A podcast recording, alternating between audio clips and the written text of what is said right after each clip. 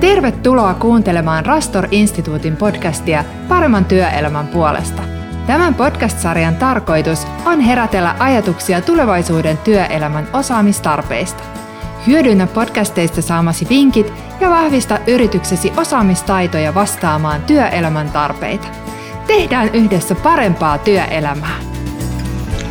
Tervehdys ja tervetuloa podcastimme. Tänään meillä onkin iso, laaja ja tärkeä aihe. Millainen yrityskulttuuri tukee kyvykkyyttä ja sitä kautta kilpailuetua? Eli painosanoilla yrityskulttuuri, kyvykkyys ja kilpailuetu. Huhhuh, aikamoinen, aikamoinen haaste pienen aikaan, mutta lähdetään tarkastelemaan asiaa. Minun nimeni on Irmeli Kalliosalmi ja toimin Rastor-instituutissa henkilöstöjohtamisen, H R:n ja työhyvinvoinnin koulutusalueen tarjoamapäällikkönä. Ja ilokseni saan toivottaa lämpimästi tervetulleeksi keskustelukumppanini Panu Luukan. Ää, Panu, ää, lainaan sun esittelyä täältä sun kirjasta. Panu Luukka, paremman työelämän evankelista ja Suomen johtava yrityskulttuuriasiantuntija, työskentelee kulttuurin, yrityskulttuurin muotoilijana Leidenschaftissa, Suomen ensimmäisessä yrityskulttuurimuotoilutoimistossa. Yrityksen missio on muuttaa suomalainen tapa tehdä töitä tuomalla intohimoa työhön ja suomalaiseen työelämään. Panulla on pitkä työhistoria henkilöstöjohtajana muun muassa Satama Interactivessa ja toimitusjohtajana Great Place to Work Finlandissa. Tervetuloa, Panu. Kiitos, Sirmeli. Kysynpä nyt ihan tähän alkuun tämmöisenä pienen, pienen tämmöisen lämmittelykysymyksen, no niin. Että jos me ajatellaan yrityskulttuuria, kyvykkyyttä ja kilpailuetua, niin kun nämä kolme isoa asiaa pistetään yhteen, niin mikä on sun ensimmäinen ajatus muu kuin kauhistus? Mä olin just sanomassa, että huh huh. Ja siis, siis selkeä, musta toi on älyttömän tärkeät teemat ja se miten, niin kun, että jos, kun me puhutaan niistä samassa lauseessa, niin, niin silloin mun mielestä se kulttuuri pääsee sille paikalle, mihin sen niin kun pitää päästä. Eli siinä, siinä on se kyvykkyys, kulttuuri, ne kun laitetaan yhteen, niin siitä mun näkökulmani mukaan ja mun ymmärrykseni mukaan tulee se kilpailuetu. Eli tuosta saataisiin matemaattinen kaava. Aivan, juuri ja, näin. Ja sitten vielä, jos mä saan lisätä siihen, että, että se, se ikään kuin pelkkä kyvykkyyshän ei riitä kilpailuetuun, pelkkä kulttuuri ei riitä ilman kyvykkyyttä, niin kyllä se on, niin kuin, siinä on ihan niin kuin oikeat teemat. Ja, mutta sitten se huh-huh, niin siitä, että, että oliko meillä viikkoa aikaa vai paljon tähän oli varattu, niin tota, saadaan Kyllä. ratkaistua nämä ongelmat. Juuri näin. Ehkä meidän täytyy pilkkoa tämäkin pienempi palansi ja palata sitten useamman kerran mm. tämän asian äärelle. Mä lainaan, siteraan taas tätä sun kirjaa, joka on muuten loistava. Voin lämpimästi suositella. Oi, yrityksen menestyksen kannalta työntekijän osaaminen ja potentiaali ovat ensiarvoisen tärkeitä, mutta vielä tärkeämpää on se, kuinka paljon työntekijä haluaa osaamisestaan ja potentiaalistaan antaa yrityksen käyttöön. Mun mielestä tämä on pistämättömästi laitettu. Mitä sä oot ajatellut tässä? Se on tota, mä rupesin jossain vaiheessa puhua yrityksen sisäisestä aivovuodosta. Et, et musta se niinku, aivovuodosta puhutaan tosi paljon ja me kaikki ymmärretään se, mitä se tarkoittaa, mutta musta paljon vakavampi ongelma kuin se, että meiltä lähtee pieni joukko kyvykkäitä ihmisiä jonnekin muualle, on se, että meillä tulee suuri joukko kyvykkäitä ihmisiä joka päivä tehtaan portista tai toimistorakennuksen portista tai mistä ikinä tuleekaan jonnekin.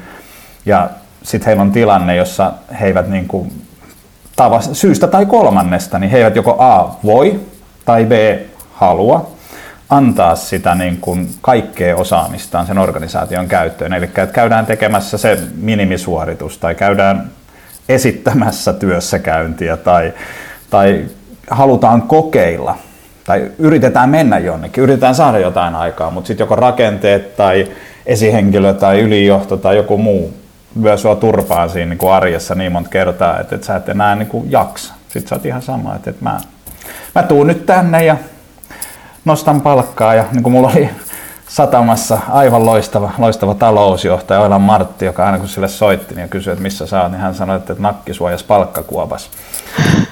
Ei tietenkään ollut, mutta se oli hänen vastauksensa. Niin mun mielestä tuntuu valitettavan monessa organisaatiossa, että ihmiset tekee niin. Ja se ei ole näiden ihmisten ikään kuin. Me ei saada syyttää niitä ihmisiä tästä asiasta, vaan siitä, että se ympäristö, missä he toimii, luo syystä tai toisesta semmoisen tilanteen, jossa näin käy. Kun sitten taas meitä jää se kaikki potentiaali, tai ei nyt kaikki, mutta siis iso osa ihmisten potentiaalista käyttämättä sen takia, että se ympäristö, jos me ollaan, se yhteisö, se johtaminen, rakenteet, jotka on sitten kulttuuria tai sen lopputulemia, niin, niin, niin ne ei vaan saa ihmisistä parasta ulos. Ja, ja se on ihan mieletön, niin kun, se on sitä aivovuotoa, josta meidän pitäisi olla huolissa. Toi on niin totta. Olen joskus kuullut tämmöisen tarinan, että eläkepäi- eläkekahveilla kysyttiin henkilöltä, että, että no miltä se on tuntunut olla täällä nämä vuosikymmenet. Tämä ihminen sanoi, että no minä olen antanut tälle työpaikalle jalkani ja käteni, mutta olisin kyllä voinut antaa sydämeni ja päänikin. Mm. Näin, näin. Ja ei ollut päässyt antamaan. Niin. Juuri, juuri näistä syistä, mitä sä nostit esiin, että niin. Onko ne rakenteet, onko se johtaminen, onko se se kulttuuri, mikä niin. Se on, mikä on estänyt mm. antamaan sitä parastaan itsestään. Niin, eikö se Henry Ford sanoi, että ihmisillä on pää sen takia työpaikalle, että ei tarvitse pitää hattua kädessä. Just. Niin. Että jos se on se ajatus, niin sitä oikeasti, ja kun sehän on, että, että, että sä saat just sitä, mihin sä uskot, ja tästä mun mielestä niin se yksi isoimpia keskustelun aiheita voitaisiin vielä lisätä tähän, kun meillä on nämä kevyet aiheet, niin voitaisiin puhua siitä niin kuin suomalaisten organisaatioiden ihmiskäsityksestä ja siitä, että, että miten ikään kuin minkälaiselle ihmiskäsitykselle me rakennetaan niitä kulttuureita ja minkälaisen ihmiskäsityksen kautta me johdetaan meidän ihmisiä, mutta säästetään se sitten siihen seuraavaan, mutta se, se linkittyy just siihen. Ja, ja se linkittyy just siihen, että, että, että, niin kuin, että nähdäänkö me ne ihmiset oikeasti organisaation potentiaalina vai onko se viisaus siellä jossain muualla ja sitten nämä ihmiset tulee toteuttaa meidän johtajien suurta viisautta ja pidetään ne siinä omassa roolissa tai siinä omassa boksissaan vai annetaanko me niille semmoinen ympäristö, jossa ne oikeasti voisi kukoistaa ja jossa ikään kuin oikeat vastaukset ei tule ylhäältä, vaan ne voi tulla mistä vaan ja se paras idea voi tulla keneltä tahansa ja jos me onnistutaan rakentamaan tämmöinen organisaatio, niin mitä se voisikin saada aikaan?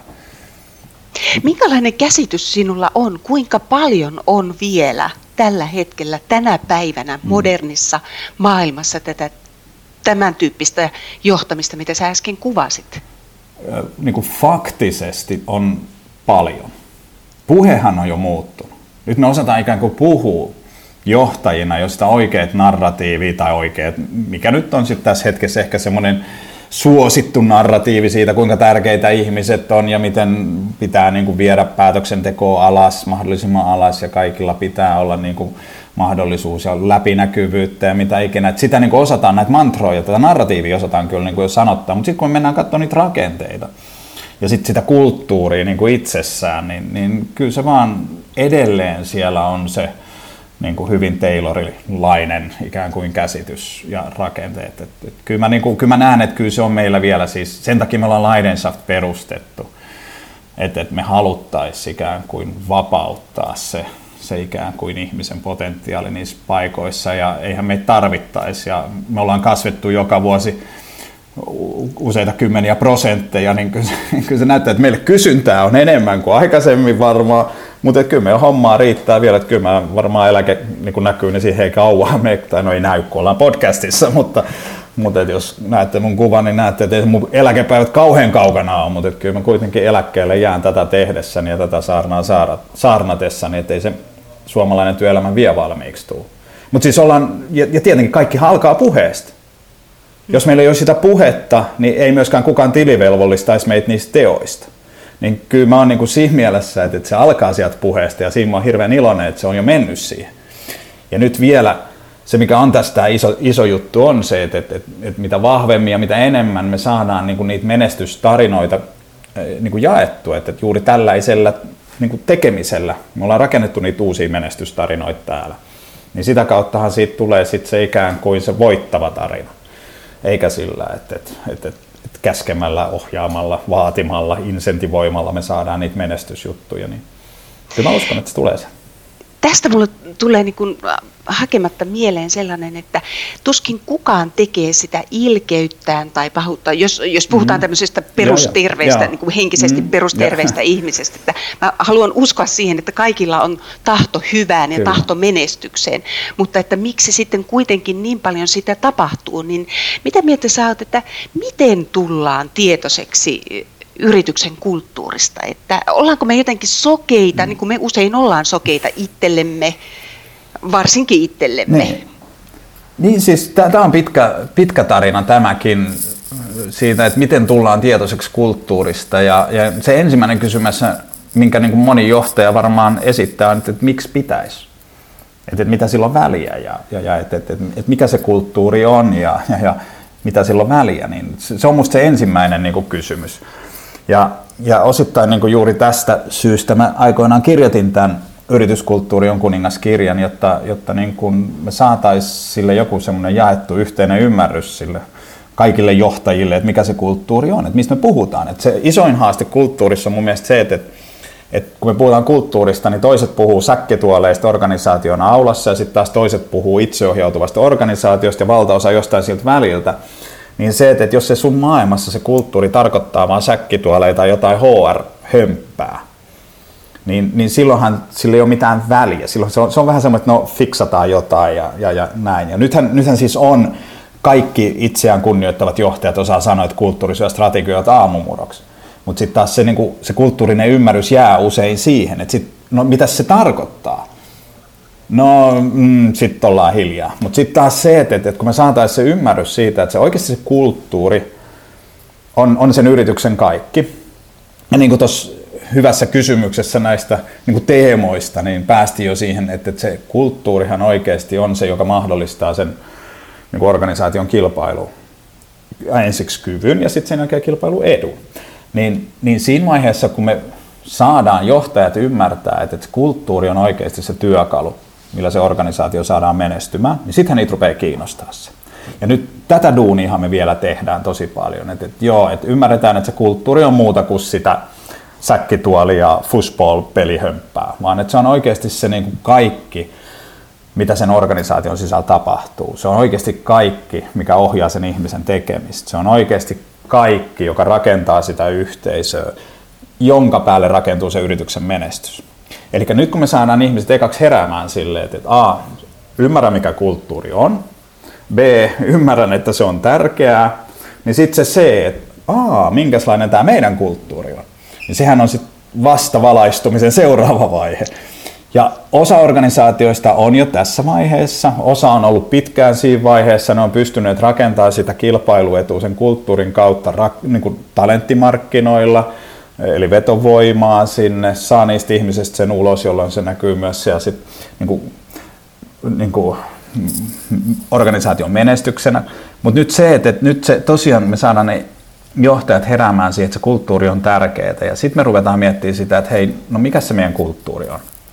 Ja se erittäin kiinnostava asia siinä kulttuurissahan on, mikä pitää ymmärtää on, että vaikka me ei puhuta siitä, tai vaikka me ei tietoisesti rakenneta sitä kulttuuria, niin jokaisessa organisaatiossa on kulttuuri.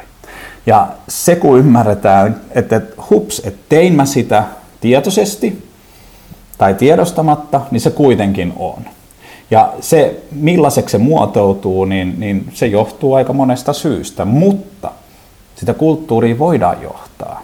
Ja mun mielestä sitä pitää johtaa. Että niin kuin huono kulttuuri tapahtuu helposti johtamattakin, kiinnittämättä siihen minkäänlaista huomioon. Mutta se, että me saadaan sellainen kulttuuri sitten taas siihen organisaatioon, joka oikeasti niin kuin mahdollistaa sen organisaation menestyksen, mahdollistaa sen strategian toteutumisen ja kaiken muun, niin se aika harvoin tapahtuu niin kuin kiinnittämättä siihen huomioon. Ja jos mä vielä saan jatkaa, niin mä sanon vaan sen vielä siihen, että, että, että toki se, että me kiinnitetään kulttuuriin huomioon ja rakennetaan sitä tietoisesti, niin se ei tarkoita siitä, että, että me onnistutaan siinä tai että siitä kulttuurista tulee niin kuin menestys. Eli mehän voidaan tehdä tietoisesti ihan väärä kulttuuri, mitä näkyy myös. Eli se ei ole se, että autuaksi tekevät, että nyt mä tuun tietoiseksi ja nyt mä rupean johtaa kulttuuriin, niin se ei tarkoita vielä, että me onnistutaan siinä. Eli hyvin kompleksinen asia. Ja mun mielestä sä oot hyvin sanonut sen, että ei ole yhtä ainoa oikeaa mm. kulttuuria, vaan se pitää juuri, niin kuin se pitää rakentaa, se pitää saada toimimaan mm. ja, ja sen seurauksena tulee se kaikki hyvä, mitä tuossa äsken kuvasit. Ja eikö se olisi, niin kuin, sehän olisi aika hemmetin helppoa, että jos meillä olisi se joku sellainen, että tämä kulttuuri toimii ihan kaikkialla, niin sehän, mm. eihän se silloin olisi niin kuin kilpailuetujuttu. Vaan se oikeasti se kulttuuri, että jos me lähdetään miettimään, niin ei ole olemassa niinku semmoista universaalisti oikeaa kulttuuria.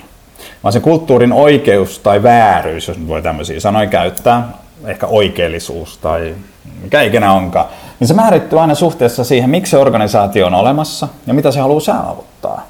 Eli se on, se on, niinku, se on organisaatio, se on aika, se on kontekstisidonnainen kaikki ne, että mikä on siinä hetkessä. Ja juuri sille organisaatiolle se oikea kulttuuri, koska se on, erä, se on erilaisessa tilanteessa, tavoittelee erilaisia asioita, sillä on erilaiset ihmiset, se haluaa ehkä erilaisia ihmisiä, sen pitää muuttaa jotain. Niin ei se tosiaan, että me kopioidaan jostain joku temppukirja tuolta, haetaan jonkun yrityksen kulttuurikirja tai luetaan Netflixistä ja sitten niin kopioidaan kaikki, mitä ne teki, niin ei se, ei se onnistu. Se onnistu Netflixillä. Siellä on joitain ja. asioita tietenkin, joita voidaan niin kokeilla ja sitten niistä pitää tehdä se oma versio. Mutta olisi hemmetin helppoa, eikä meillä olisi duunia, jos tota, olisi se yksi kulttuuri. Mutta edelleen meidän pitää muistaa se, että, että ihmiset on kuitenkin niin kuin ihmisiä kaikissa eri organisaatioissa. Meitä ohjaa tietyt lainalaisuudet. Se, että lähtökohtaisesti, jos ihminen tulee nähdyksi ja kuulluksi, niin hän antaa itsestään enemmän ja, ja, ja monia muita tämmöisiä, tämmöisiä niin kuin universaaleja totuuksia ihmisistä, joita yllättävän vähän on hyödynnetty oikeasti organisaatioiden rakentamisessa. En voi olla siteeraamatta yhtä Panu Luukkaa, joka on kirjoittanut tässä kirjan.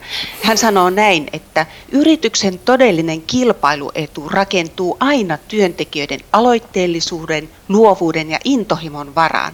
Näitä ominaisuuksia ei kuitenkaan saada ihmisistä ulos rahalla, käskemällä tai pakolla. Ne ovat lahjoja, jotka työntekijät antavat vain sellaisille yrityksille, jotka heidän mielestään ansaitsevat ne. Mä ottaisin kauhean mielelläni kunnian tuosta niin ajatuksesta, mutta pannaan tämä eteenpäin, laitetaan se kieltämään. Eli se on siis Gary Hamelin kirjassa Future of Management esitetty ajatus, ja, ja musta se on, se on vaan niin kuin, tuossa ollaan niin ytimessä siinä kun voidaan, mutta mutta tuossa on just se juttu. Ja, ja kun se on, kun me vaan ymmärretään, ymmärretään se, että, että tuo Gary Hamelin niin kuin Gary's Hierarchy of Human Capabilities hän lähtee ajatuksesta, että alimmalla tasolla siinä työnantajan ja or, työntekijän välisessä suhteessa työn, työntekijät antaa kuuliaisuutensa ja sitten tekemällä oikeita asioita ja rakentamalla hyvää suhdetta, niin ihminen rupeaa antaa enemmän ja hän antaa sen samalla rahalla. Mutta se kaikkein niin kuin isoin juttuhan on siinä, että, että mitä motivaatioteoreetikotkin sanoo, että, että Että sä voit motivoida vaan yhtä ihmistä ja sä oot sinä itse. Että me ei voida motivoida johtajina ketään muita. Että et jokainen ihminen niin päättää siitä omasta motivoitumisestaan. Mutta johtajina me voidaan rakentaa se ympäristö, jos ihmiset päättää motivoitua. Ja se on nimenomaan se johtamisen iso juttu. Että et me rakennetaan se sellainen ympäristö, jossa ihmiset haluaa innostua ja motivoitua. Ja sitten kun me onnistutaan siinä, niin sitten me ruvetaan saamaan se intohimon, luovuuden ja aloitteellisuuden lahja. Ja toivottavasti monta kertaa joka päivä. Mutta siihen meidän pitää rakentaa se työpaikka, jotta siellä tapahtuu näitä ihmeitä. Ja. Jos aletaan niin kun vetää hiljalleen yhteen, niin tämä on niin, kun niin mielenkiintoinen, että se yrityskulttuuri rakennetaan ja se rakentuu ja sinne sisälle kätkeytyy aina vastavuoroisuutta, että se ei ole vaan semmoinen pyhä henki, joka laskeutuu ja sitten kaikki toimii, vaan että, että siellä se on vastavuoroinen niin, että työntekijät haluavat lähteä mukaan siihen. Kyllä. Kyllä. Ja antaa sen parhaan lahjansa, eli oman osaamisensa, intohimon ja luovuuden. Joo, ja iso juttuhan on siinä, että, että niin kuin sä sanoit, että se ei ole joku joka tulee jostain, tai että niin kuin johto, johto luo edellytyksiä. Johdolla on isommat pelimerkit ja enemmän niin kuin panoksia käytettävissä siihen ikään kuin kulttuurin luomiseen, mutta sitten taas jokainen ihminen niin kuin omalta osaltaan päättää olla joko tukemassa sitä tai tuhoamassa sitä kulttuuria.